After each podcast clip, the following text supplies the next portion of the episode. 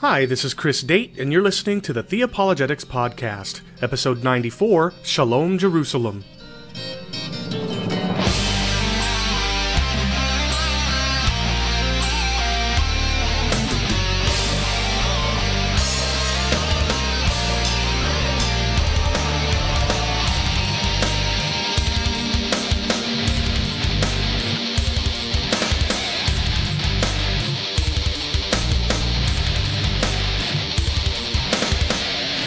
Today's is an episode that I've been looking forward to putting together for quite a while.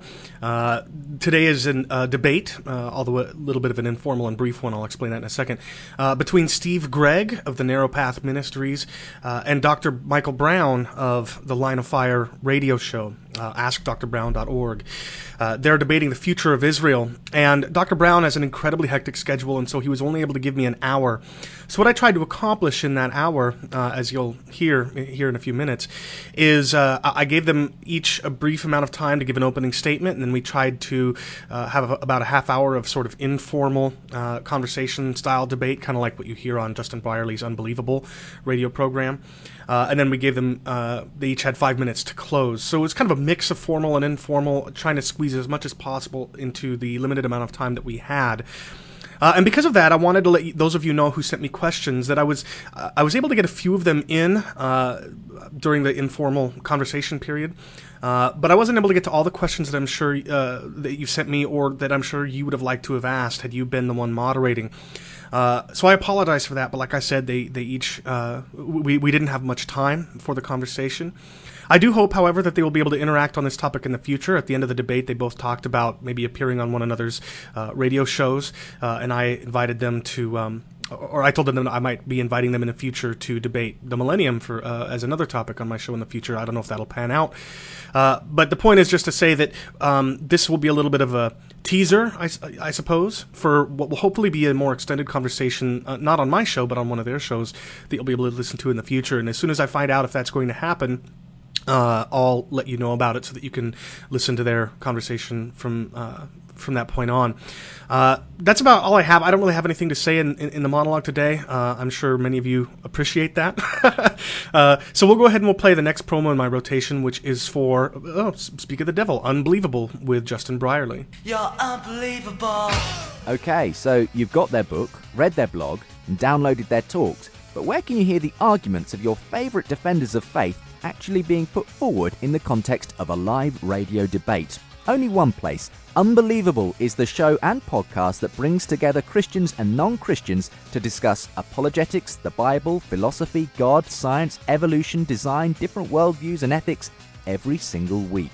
How can the text of the Bible be authoritative if we can't agree on what the text was? Bart's position is that we don't have the original writings. I would say that we do. We don't have the original copies, but we do have the original writing. Professor Dawkins and others acknowledge that there is no evolutionary explanation for the origin of the first life. That caused being agency or mind. God. Do you mean God when you say I, agency? God, is, uh, God, I mean God. Is a, uh, I think it's a likely candidate. But Most atheists feel if life is eternal, then life is cheap.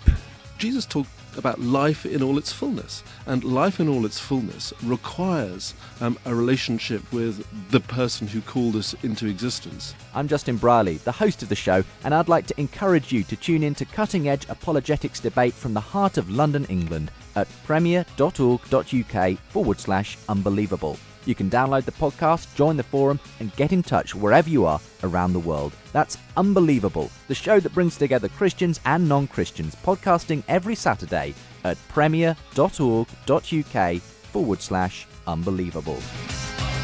You're unbelievable. I really encourage you to check out the Unbelievable Radio program with Justin Brierley. Uh, it's available on Premier Christian Radio in the UK, Saturdays from 2.30 to 4 o'clock p.m. Uh, it's available shortly thereafter in the Unbelievable podcast feed, which you can access along with a host of other resources at www.premier.org.uk forward slash unbelievable. That's P R E M I E R dot O R G dot UK forward slash unbelievable. Uh, and in case any of you listening right now don't know, I appeared on the show a few months back. And if you want to uh, check out the episode in which I appeared, go ahead and click on the link that I've included in my show notes. Uh, but definitely check out the radio show. It'll challenge you. Um, you'll grow in, in, in, some very good ways, I think. Uh, and let me know what you think. With that, let's go ahead and move into today's debate between Steve Gregg and Dr. Michael Brown. Shalom, shalom,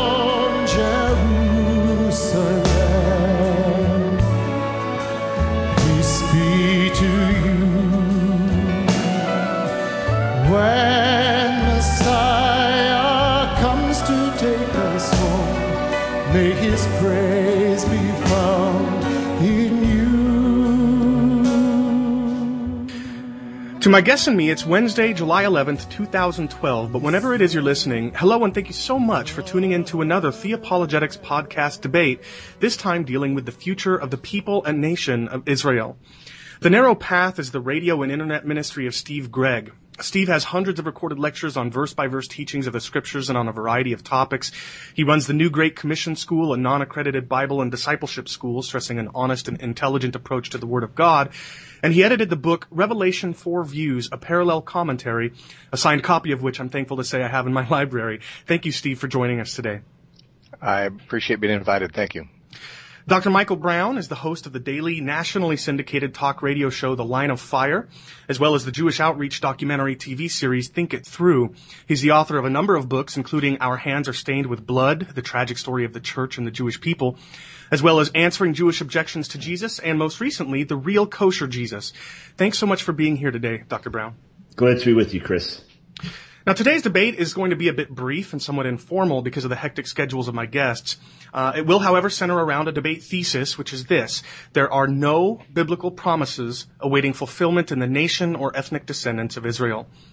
Steve will begin with a seven and a half minute opening statement affirming the proposition, and Dr. Brown will have seven and a half minutes to open in denying it. And then we'll have about 30 minutes of informal conversation between the two in which I'll periodically ask questions to keep the conversation on track and moving forward. And then after that, Dr. Brown will give his five minute closing statement, and Steve will finish things off with his five minute closing. So with that brief introduction out of the way, I'm going to open us in a little bit of prayer, and then we'll get started. Dear Heavenly Father, I want to thank you so much for my guests being able to join me today and for the opportunity to dive together into your word, to try and understand what it is that you've said concerning the future of the people and nation of Israel. Please guide us, reveal the truth to us and to those listening, and help us to be respectful and loving to one another, even in areas in which we disagree. May we glorify you today, Lord, and it's in Jesus' name that we pray. Amen. So, uh, Steve, if you're ready to go, I'll uh, begin your seven and a half minutes as soon as you begin speaking.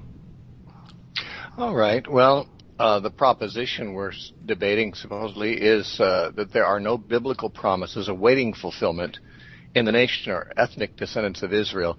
Uh, on the face of it, that's a negative proposition, and yet I'm taking the positive position about it. It's kind of awkward. I uh, the the same proposition could be restated in a positive way, which is Christ has fulfilled all the biblical promises to Israel. Now that would be another way of saying there don't remain any more that are unfulfilled, and that would be my position. It's not so much a negative approach toward Israel as it is a positive approach toward Jesus Christ and what he accomplished. Uh, the idea is that God had a plan forever to bring Jesus Christ into the world and to redeem humanity. And he chose the nation of Israel in the Old Testament, and Abraham's family in particular, uh, to be, or maybe we should put that the other way around, Abraham's family and the nation of Israel in particular, to, uh, to be the agency through which he would bring the Messiah into the world. In the course of doing so, he promised Israel many blessings. Uh, conditional blessings. You know, he gave them his law and he gave them uh, uh, promises that if they would keep his laws and keep his covenant, that they would experience special blessings that other nations would not experience, and that he would use them for the mission of greatest significance in world history, which would be to bring salvation to the world, to the Gentiles, and this would be accomplished uh, through bringing the Messiah into the world. Even Jesus affirmed this when he's speaking to the woman at the well when he said salvation is of the Jews, and certainly it has been so. God has uh, preserved the Jewish nation through the Old Testament period uh, sufficiently to bring forth the Messiah. And of course, as Jesus uh, indicated in his ministry, that he was sent first and uh, initially, uniquely, to the lost sheep of the house of Israel, although it was possible for a Gentile who had exceptional faith to get a blessing, uh, just as it was in the Old Testament. But Christ's mission was essentially to the lost sheep of the house of Israel initially, and so was that of the apostles, as we see in the book of Acts, and even Paul, the apostle of the Gentiles, saw it as his mission, where he said in uh, Acts chapter 13, it was necessary that the gospel first be preached to you, speaking to the Jews in the synagogue. Uh, but now he says we're going to go turn to the Gentiles. So, so we see that Israel always had priority throughout the Old Testament and the early period of the, the New Testament. And that is because they had been God's special agent chosen to bring forth the Messiah, which has happened. Now, uh, the question, of course, of now that the Messiah has come, does Israel continue to have an ethnic uh, special status with God? Seems to be answered in the New Testament by statements. Uh, we see them especially by Paul and some by Peter. Uh, how that it would appear that people who are in Christ are the new Israel. And this is not, although people sometimes call this replacement theology, and, and it can be called that with some legitimacy, uh, it's not so much a replacement as it is a fulfillment. The idea being that God made certain promises to Israel, and he fulfilled them in Christ. Christ himself is the new Israel. And I believe in Scripture, in the Old Testament, Israel was represented uh, as a type of Christ. We see this, I think, especially in places like the Isaianic uh, servant of Yahweh passages, you know, the, the servant songs of Isaiah, where initially we see that Israel is the servant of Yahweh, as in Isaiah 44:1, where God says, "Yet hear now, O Jacob, my servant, and Israel, whom I've chosen." Jacob, my servant, chosen. Uh, Israel was the chosen servant of Yahweh. But as we study the Isaianic passages on the servant of Yahweh, we find that the servant of Yahweh kind of morphs into the messianic figure, so that in the New Testament, uh, most of the servant passages are quoted as if they belong to Jesus, and and it's always confused a lot of people. You know, how is it that the servant of Yahweh seems to be Israel in some places and Jesus in other places? And I believe it's not really that confusing. I believe that Israel was a type of the Messiah. And I think the, the early church saw it that way too. That's why Matthew could quote from Hosea 11:1, "Out of Egypt I've called my son," a statement which in Hosea is not even a prophecy but a, a historical recollection of the Exodus. And Matthew can apply it to Jesus coming out of Egypt as a baby because I believe that early Christians saw Jesus himself as the antitype or the fulfillment of what Israel represented. And now, those who are of ethnic Israel, I believe, stand on exactly the same footing before God as does a non-Israelite, in that uh, there's no Jew or Gentile in Christ, and I don't really believe there's Jew or Gentile outside of Christ. I believe that God is not a racist. He doesn't judge people or evaluate them based on who their ancestors are. He he judges everyone according to their own heart. Even as he said to Eli back in 1 Samuel chapter 2, he says, he said to Eli's family, the priest, I, he said, I verily said that your family would walk before me forever, but he says, those who honor me, I will honor, and those who despise me shall be lightly esteemed. And I think that's true no matter what ethnic nation a person belongs to. If someone honors God, he honors them. If they despise him, they're lightly esteemed. I don't think God takes their race into consideration. As far as specific promises that remain to be fulfilled to people who are ethnic Jews, I would have to see them. Uh, I say there are none. But of course, to make a universal negative can easily be disproven by somebody showing that there are some. And so I'd be glad to see that. But as I understand it, Paul's interpretation is that the promises made to Abraham and his seed are fulfilled to one seed, Jesus Christ, and those who are in Christ are his seed and the heirs according to the promise, according to Galatians chapter 3. So that would be my thesis in a, in a nutshell. I probably left myself a little time. That's okay, Steve. Uh, I'm sure Dr. Brown appreciates a, a little bit of uh, brevity. Uh, Dr. Brown, so now if uh, you're ready to begin, I'll start your seven and a half timer as soon as you begin. All right, Steve, I appreciate the presentation and agree with much of it and categorically differ with other parts, and I'm happy to demonstrate why. Um, this has nothing to do with racism. This has nothing to do with God looking at one ethnic group with superiority over another. It simply has to do with the trustworthiness of God. Simply has to do uh, with the words he speaks. Can we take him seriously? Does he mean what he says? Will he keep his promises? If I had no text other than the New Testament, it would be conclusive to me that, of course, there are promises that remain for ethnic Israel, not because of favoritism, but because of faithfulness of God. And when Paul wrote to the Romans, because he had never been to Rome, he wanted to make sure they understood the foundational doctrines of the faith. So he took extensive time to lay out the universal sinfulness of Jew and Gentile before God, laid out extensively the principle of justification by faith, then laid out extensively our walk in the Spirit and overcoming sin, and then laid out extensively the issue of Israel. That's in chapters 9 through 11, because one would have expected that the Jewish people as a whole would have received their Messiah, and that's not what happened, which raised serious questions. So, after warning Gentile believers in Romans 11, which interestingly, he calls them Gentiles. I'm writing to you Gentiles. He doesn't call them spiritual Jews or Israelites, which would have been the perfect place to do it and put all ambiguity aside. He said, I'm writing to you Gentiles in as much, whoops, just knocked a mic over there. I guess I'm so excited about this subject.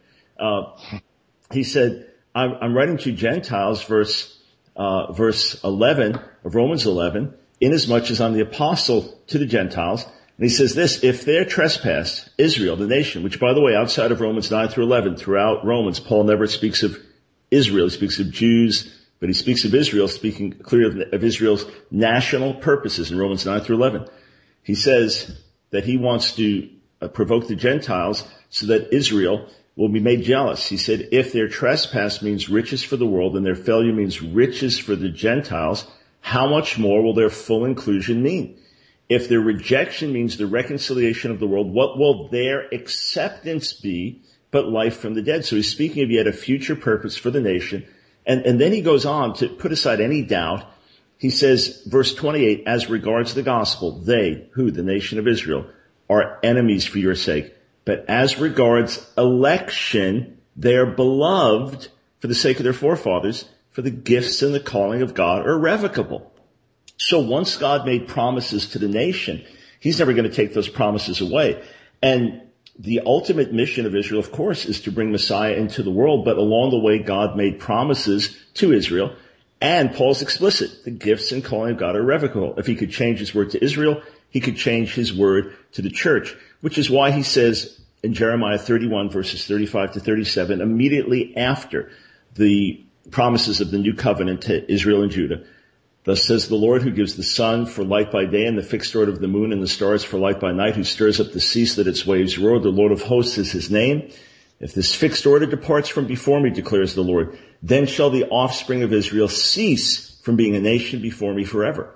Thus says the Lord, if the heavens above can be measured and the foundations of the earth below can be explored, then will I cast off all the offspring of Israel for all that they have done, declares the Lord.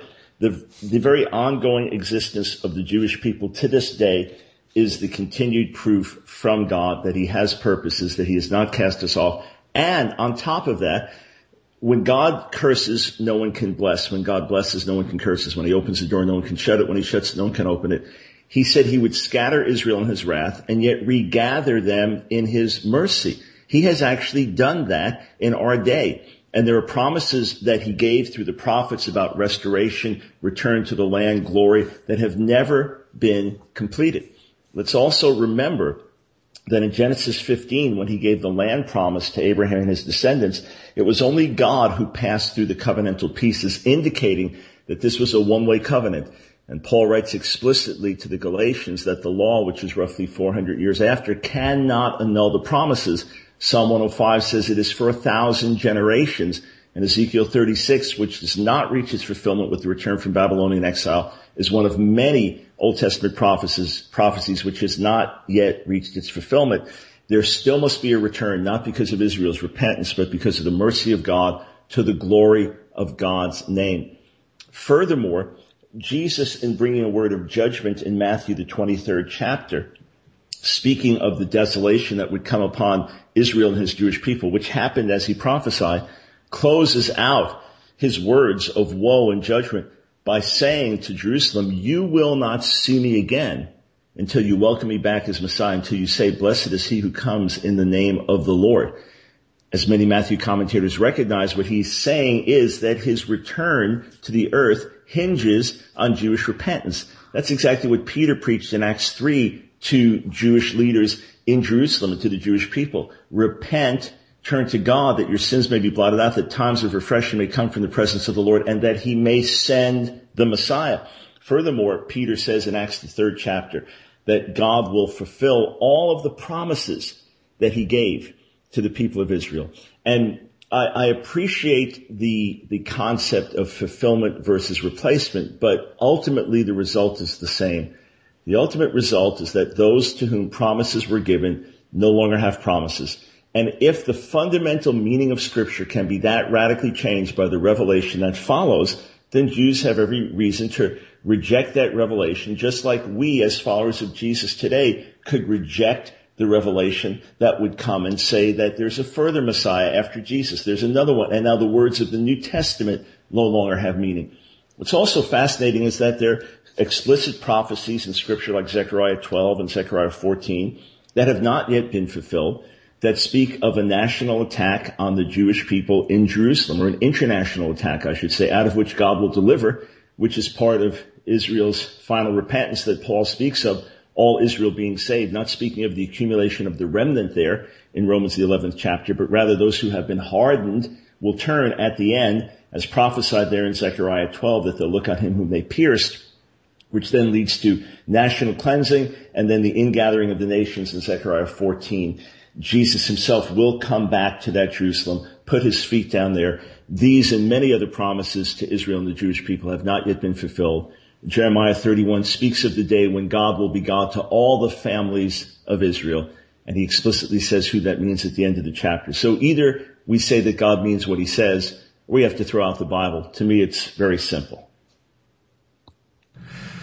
Okay, thank you, Dr. Brown. Uh, now we're going to have about 30 minutes of uh, informal conversation, and at any point, feel free to ask each other questions and you know go off topic a little bit. But I do want to start off by asking some questions of my own to each of you. And uh, you know, as you both know, I have a little bit of a dog in this race. I tend to side with Dr. Brown a little bit, but I'm going to try and be as unbiased as possible.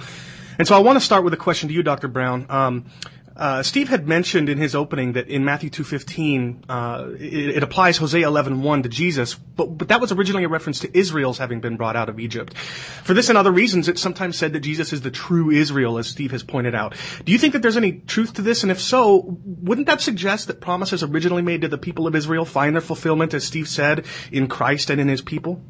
Uh, no, not at all. There's there's truth in that. As it happened to Israel, it will happen to Jesus. As it happened to David, it will happen to Jesus. As it happened to Moses, it will happen to Jesus. You have those types uh, just throughout the New Testament. When when Jesus says, for example, that the one who's lifted his heel against me uh, his dipped his bread with me will lift his heel against me. And he's quoting from Psalm 41 about betrayal. Well, that did happen to David. It doesn't void that out that it happened to David. Now, as it happened to David, it also happen to, to Jesus. So Jesus fulfills the purposes of Israel. Absolutely.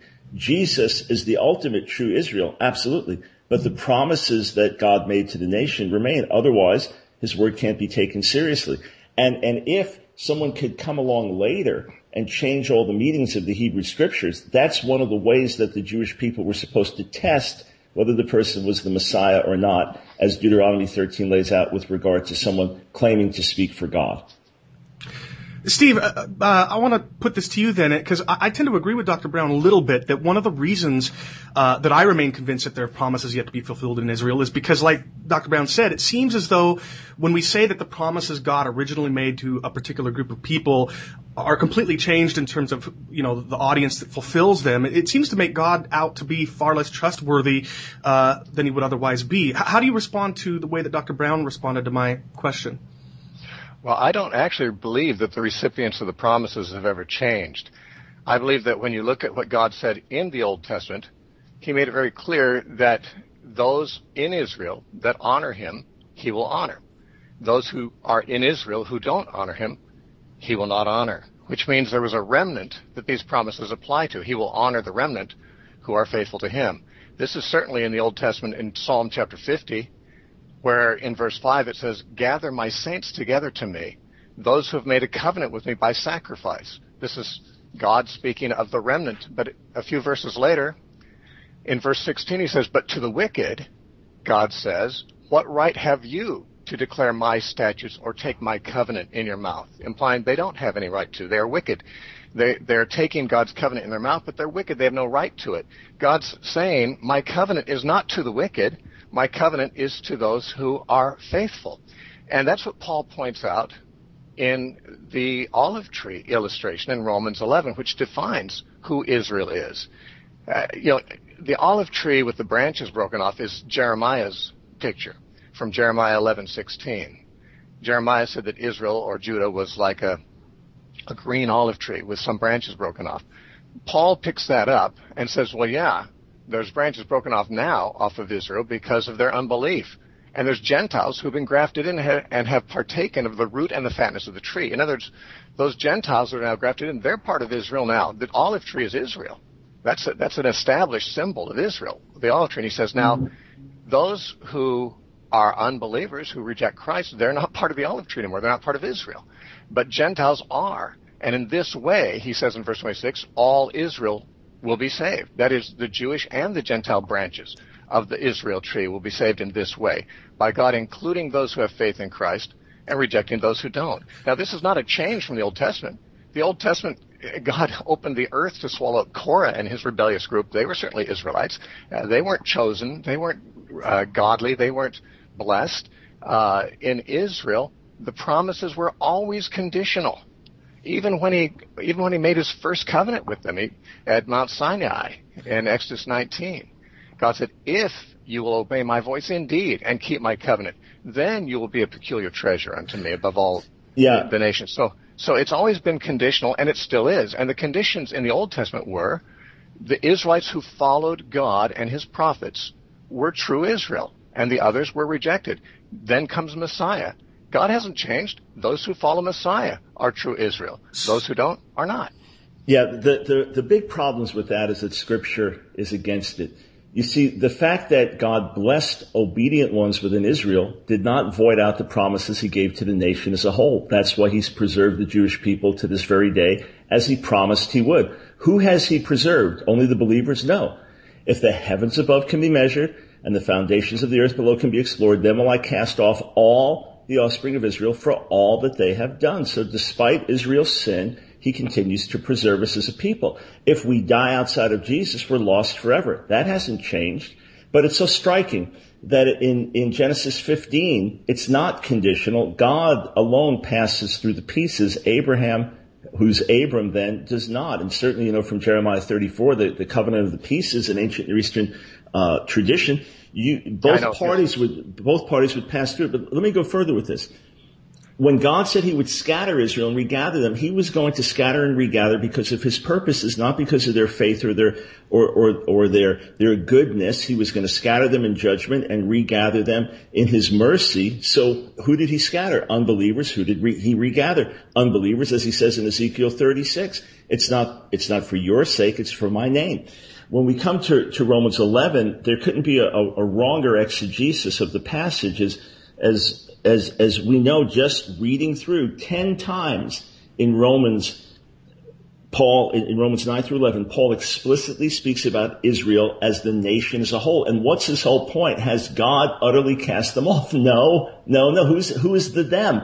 The unbelievers, the non-believers. And he says, I'm writing to you Gentiles. He doesn't call them Israelites. He doesn't call them spiritual Jews. He calls Okay. them Dr. Gentiles there. And let, me, let, let me, let me just finish though, because you made a bunch of points. I'd like to respond. At, when we go through, right up through Romans 11:25, the ones who have been hardened, that's not talking about the remnant, that's not talking about Gentiles. The ones who have been hardened are the ones who will be saved. And then he makes it explicit. They, right now, who unbelieving Jews, are the enemies, your enemies because of the gospel. But they still have promises. Why? Because of God's unconditional love to Abraham, Isaac, and Jacob, and the gifts and calling of God to them, who the nation as a whole, are irrevocable. It's the plain sense of scripture. We can't get away from that. Well, let, ahead, me, let me jump in if I can because you made the same points just now that you made in your presentation. I wished I could have answered them then, maybe I could have a chance to answer some of them now as extremely briefly. Jeremiah 31, uh, you know, if God's going to abandon the sun, moon, and stars, he'll also abandon all the remnant of Israel, all the nation of Israel.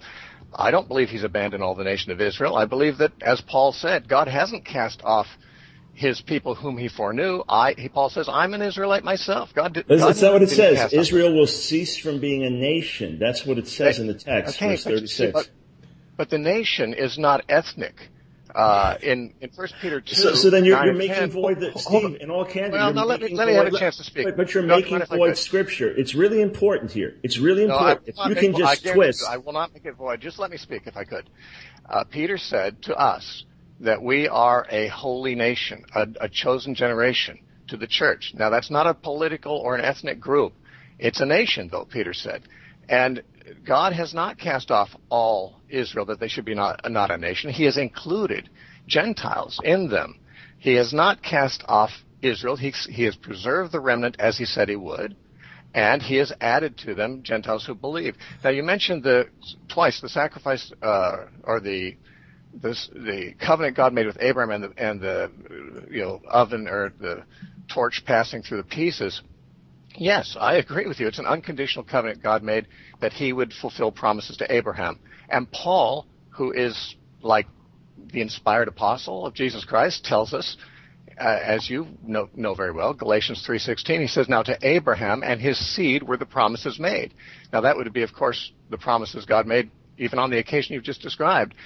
And he says, He does not say to seeds, as of many, but to your seed, which is Christ. Now, I don't see how Paul could be any plainer. We talk about the plain sense of Scripture. How could it be plainer that Paul is saying the promises made to Abraham were not to Abraham and his plural seeds, but to his singular seed, Christ?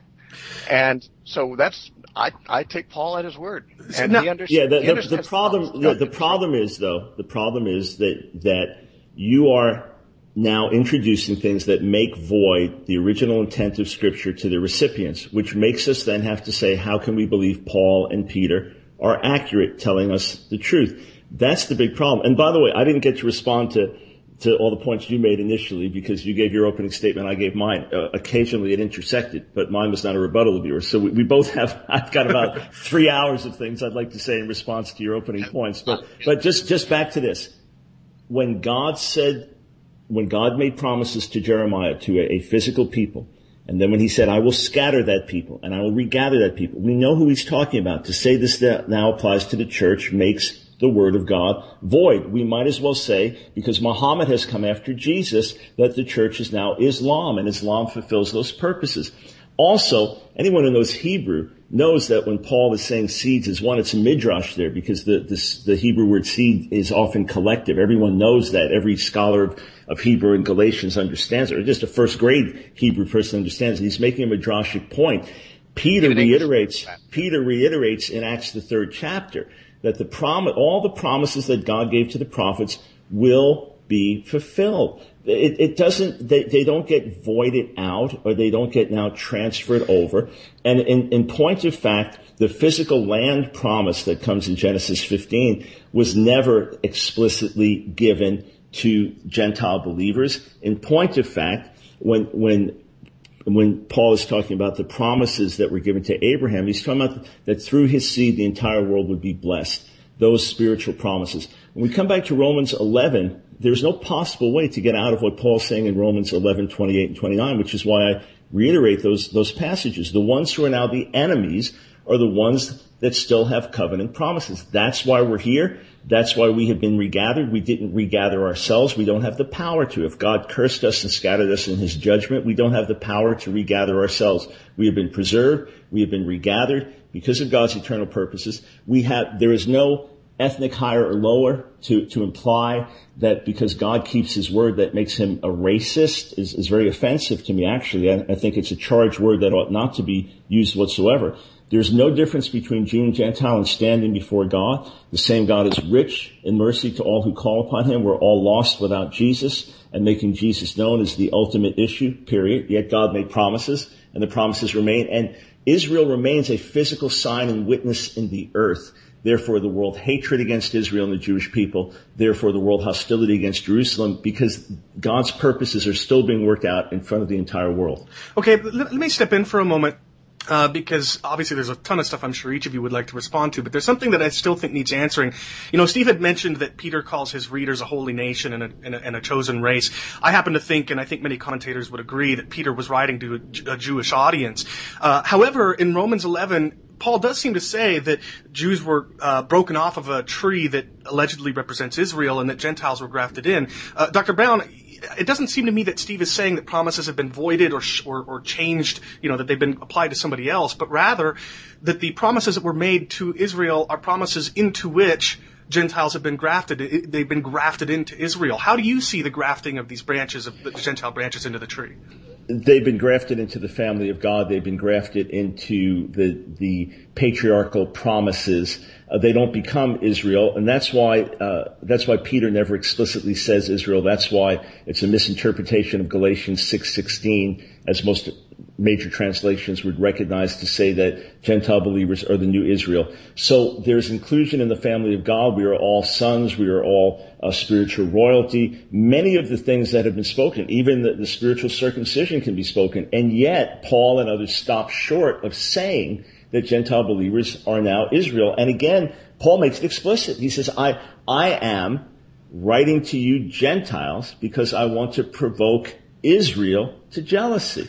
Who's he talking about? He's talking about unbelieving Israel, and he calls them Israel as he does over and over after saying in Romans 9 6 that there's an Israel within Israel. It's not talking about Gentiles, it's talking about the Jewish remnant within Israel. Now, 10 times thereafter, he speaks of Israel in Romans 9, 10, 11, and every single time he's speaking of the nation as a whole. So, yes, there are promises that are given. Yes, we are joint heirs in Jesus, but there are promises that remain that were given to the nation as a whole. That's the nation who's been preserved. That's the people who is hardened right now. Those are the ones who are enemies of the gospel right now. And yet, beloved for the sake of the fathers, because the gifts and calling God to? To the nation as a whole are irrevocable.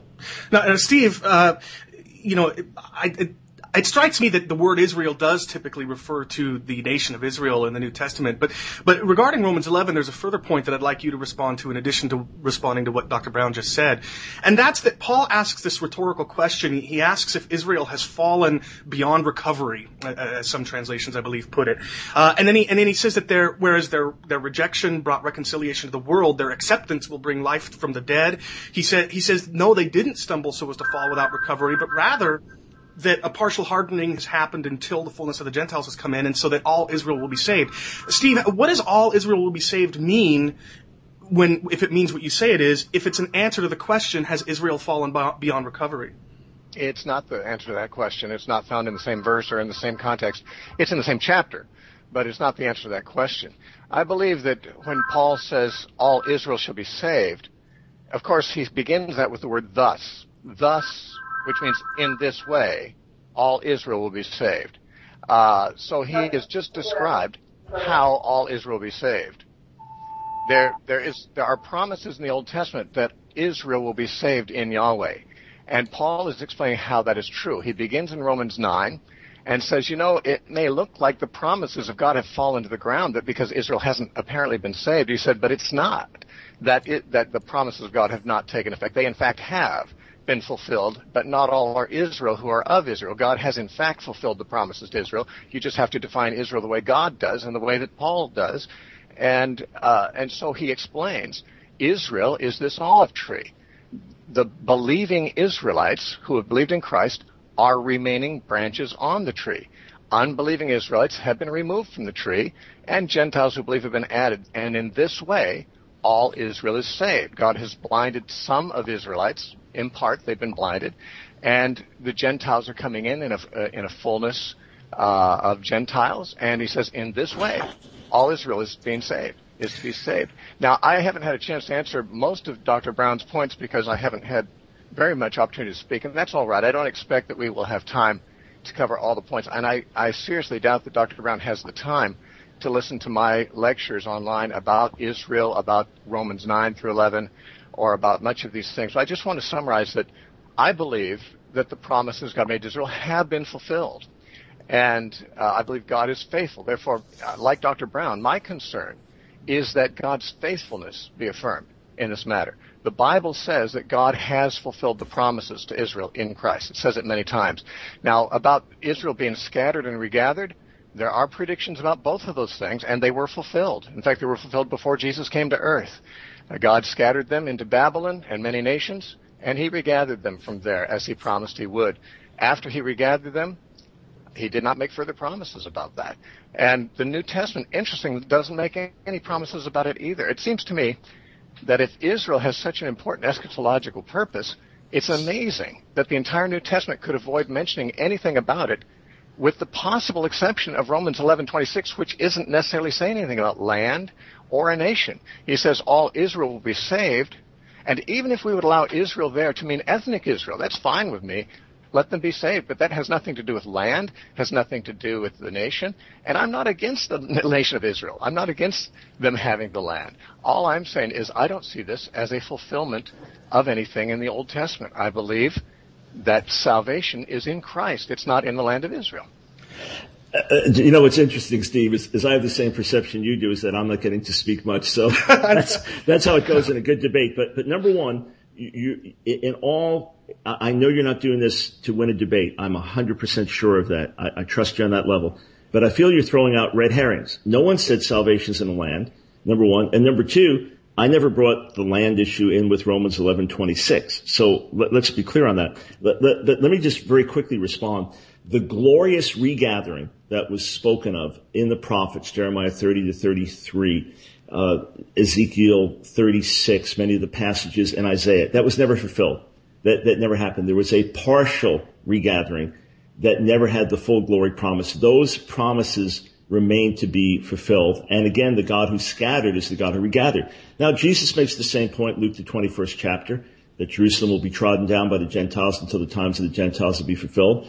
It's not a coincidence that Jerusalem was out of Jewish hands for almost 2,000 years, and now for the first time it's back. Jesus said there would be an until, and we're seeing that come to pass. And you didn't have to say much about the land at that time because Israel was still established in the land then. When we get back to Romans though, Romans 9:27, though the number of the sons of Israel be as the sands of the sea, twice in Romans 9:27 he speaks of Israel. Who's he talking about? The nation as a whole. Romans 9:31, Israel pursued a law that would lead to righteousness.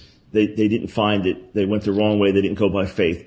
931, 1019, 1021, 11.2, 11.7, 11.11, and 11.25. He's speaking about the nation as a whole.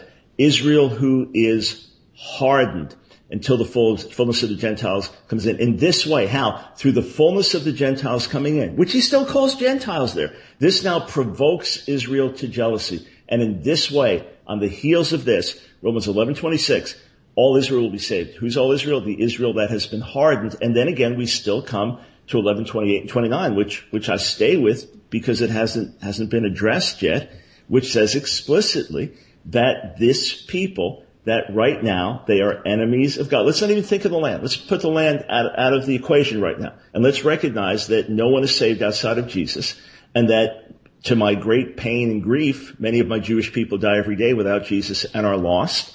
All right. There's no favoritism in God. No favoritism.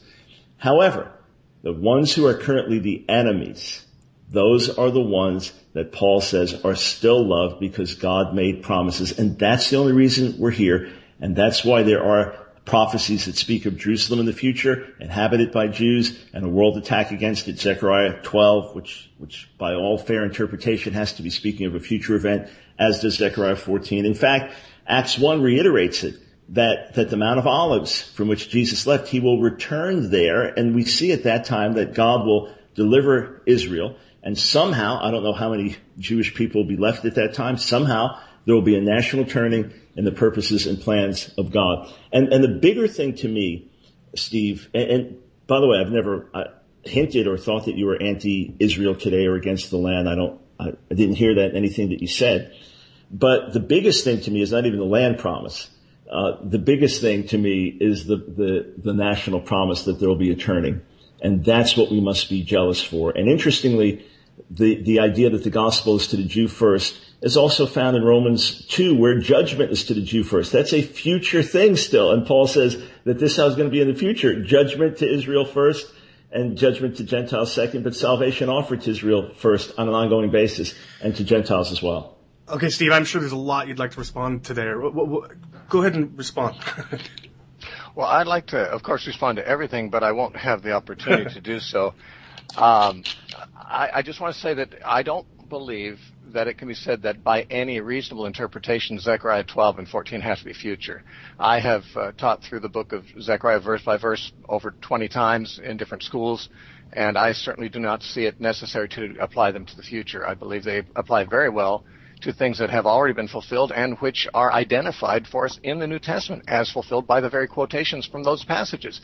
Uh, and I think that's true of essentially. See, this is I was a dispensationalist. Uh, in my upbringing, and I became a believer as in what I now believe, not because I ever read, uh, you know, a non-dispensationalist book, but because I read uh, the Bible.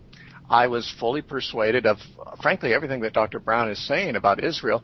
Uh, but what I did is I saw how the New Testament writers, who I am told in Scripture Jesus opened their understanding that they might understand the Scriptures. I take that to mean the Old Testament Scriptures. They quoted from many of the same passages that I would have used to make Dr. Brown's points. And they quoted them as, being fulfilled in the church. It was, in fact, it was a commonplace. It was not just one or two times. It was essentially the standard way that they interpreted those kinds of passages.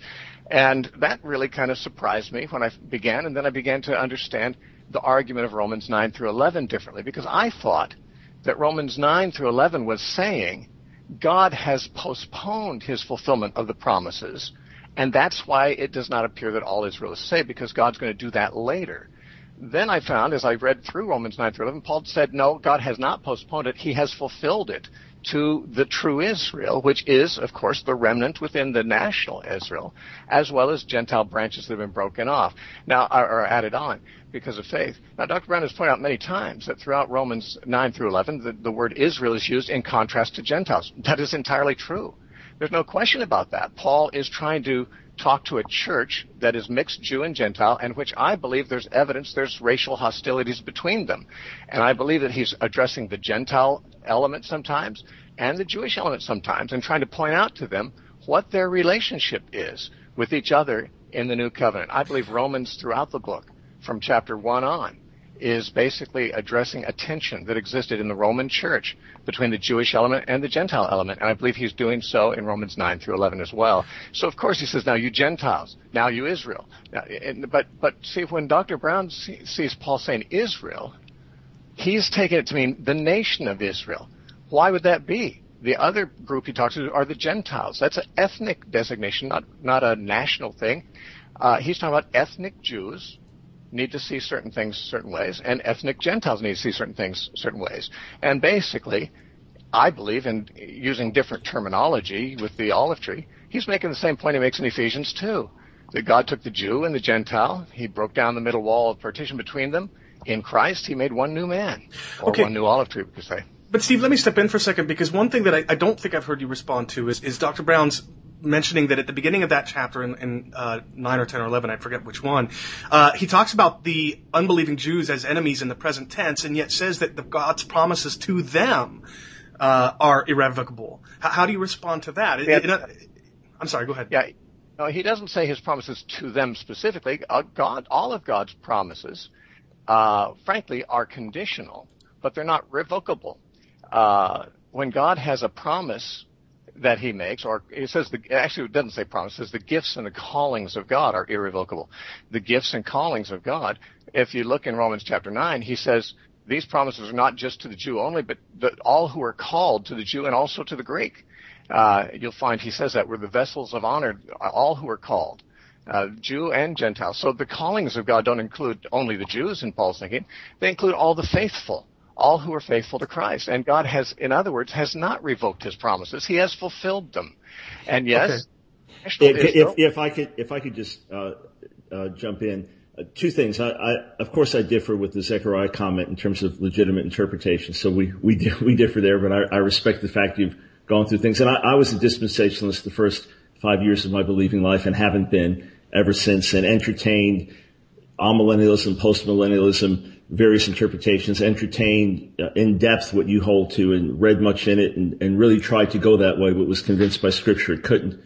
But, but you really misrepresented again who Paul's speaking about in, in Romans 9, 10, 11. The times when he says Israel, twice in 927, then 931, 1019, 1021, 11 2, 11 7, 11 11, 11 25.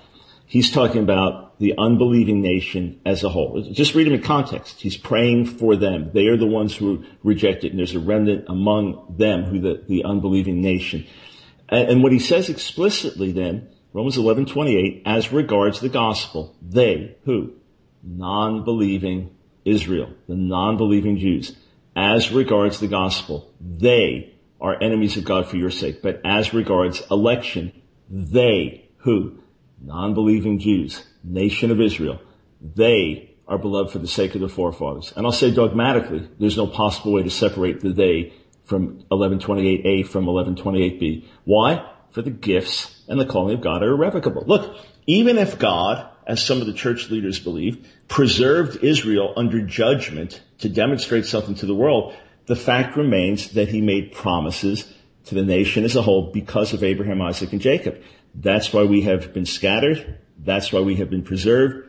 That's why we have been regathered. And there, there is no possible way to separate the they, who are the enemies of God, from the they who are beloved. And to be in harmony with scripture, that means you must say of the entire nation and all unbelieving Jews that although they may be cut off, and although they may be enemies of the gospel, they, because of election, are still beloved for the sake of the forefathers because God made those promises and his gifts and his calling are irrevocable. Okay, let so, me let me say let me address that verse because you've brought up several times and apparently you're waiting for me to address it.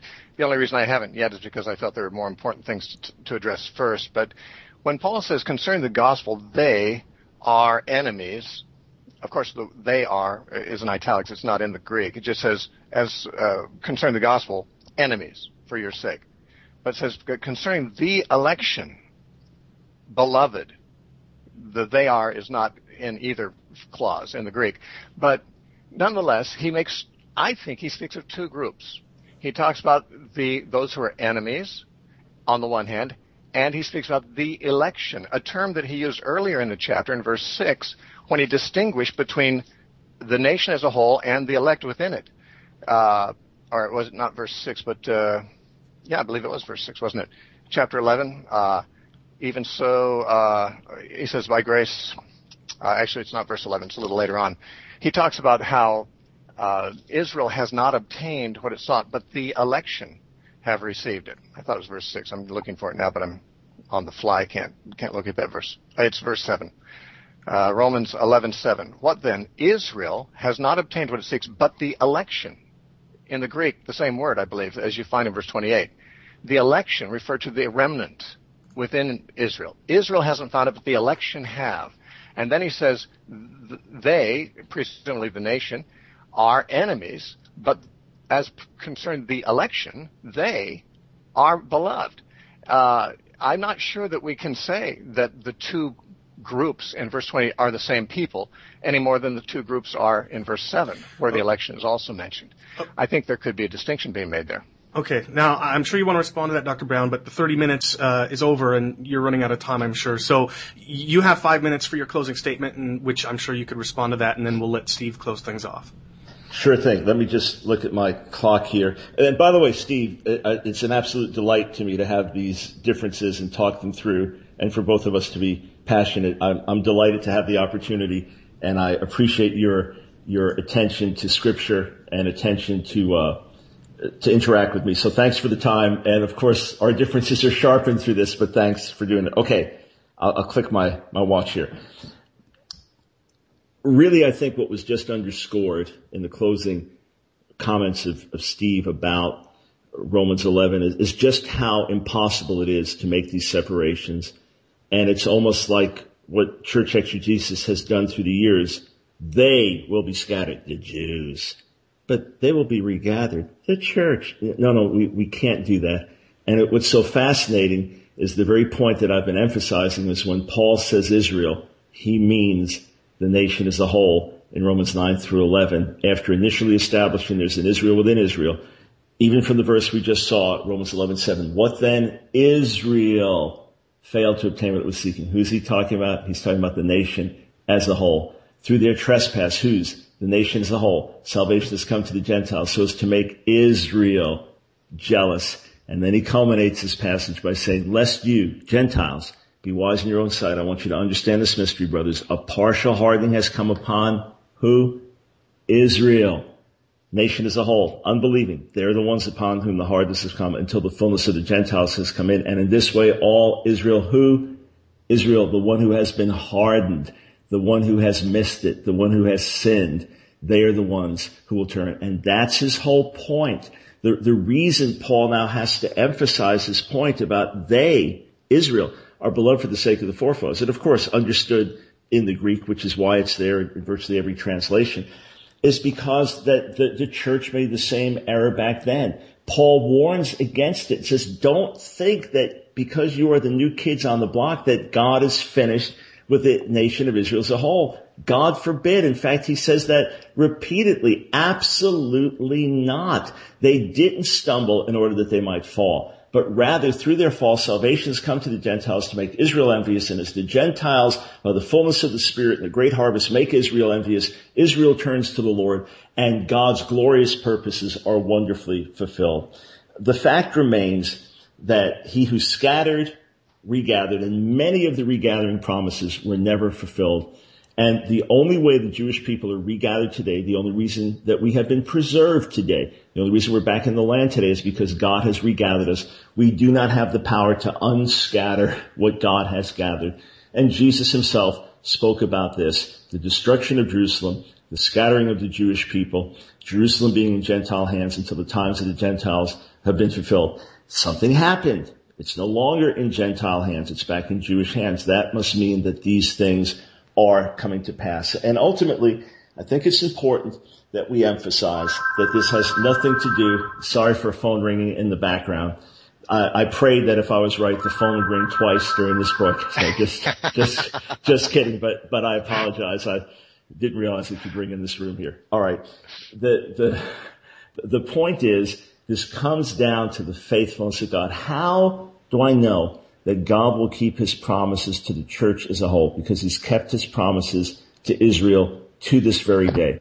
How, how can I have hope and confidence that there will not be a casting off of the church ultimately because of the faithfulness of God to Israel and to the Jewish people? And I know some call things fulfillment theology versus replacement theology, but the end result is the same. The end result is the same, that millions of Jews around the world have no promises that were given to them in the Old Testament because now they apply to someone else, whether someone else took them or God switched them. In that case, he can't be trusted. And when he made promises in Jeremiah 31 that he would be the God of all the families of Israel at that time, he was speaking to physical people. And if, if any of the prophets could have understood that all these words of covenant faithfulness and covenant promise, even in Isaiah 62, that God's purpose is ultimately for Jerusalem to be a praise for the whole earth, not because of Jewishness, but because of Jesus being in the midst of his Jewish people.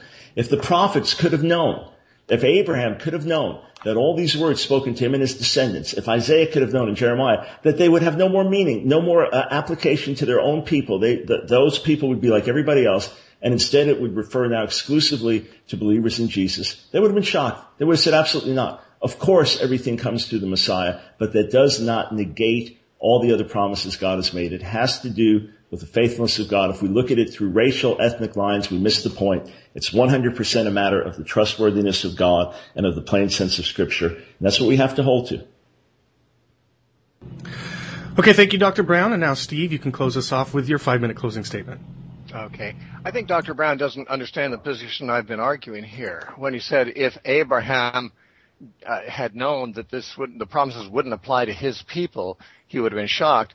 Actually, uh, I think Abraham did know that the promises did not apply to a great number of his people. They did not apply to Edomites or Ishmaelites or many others descended from Abraham.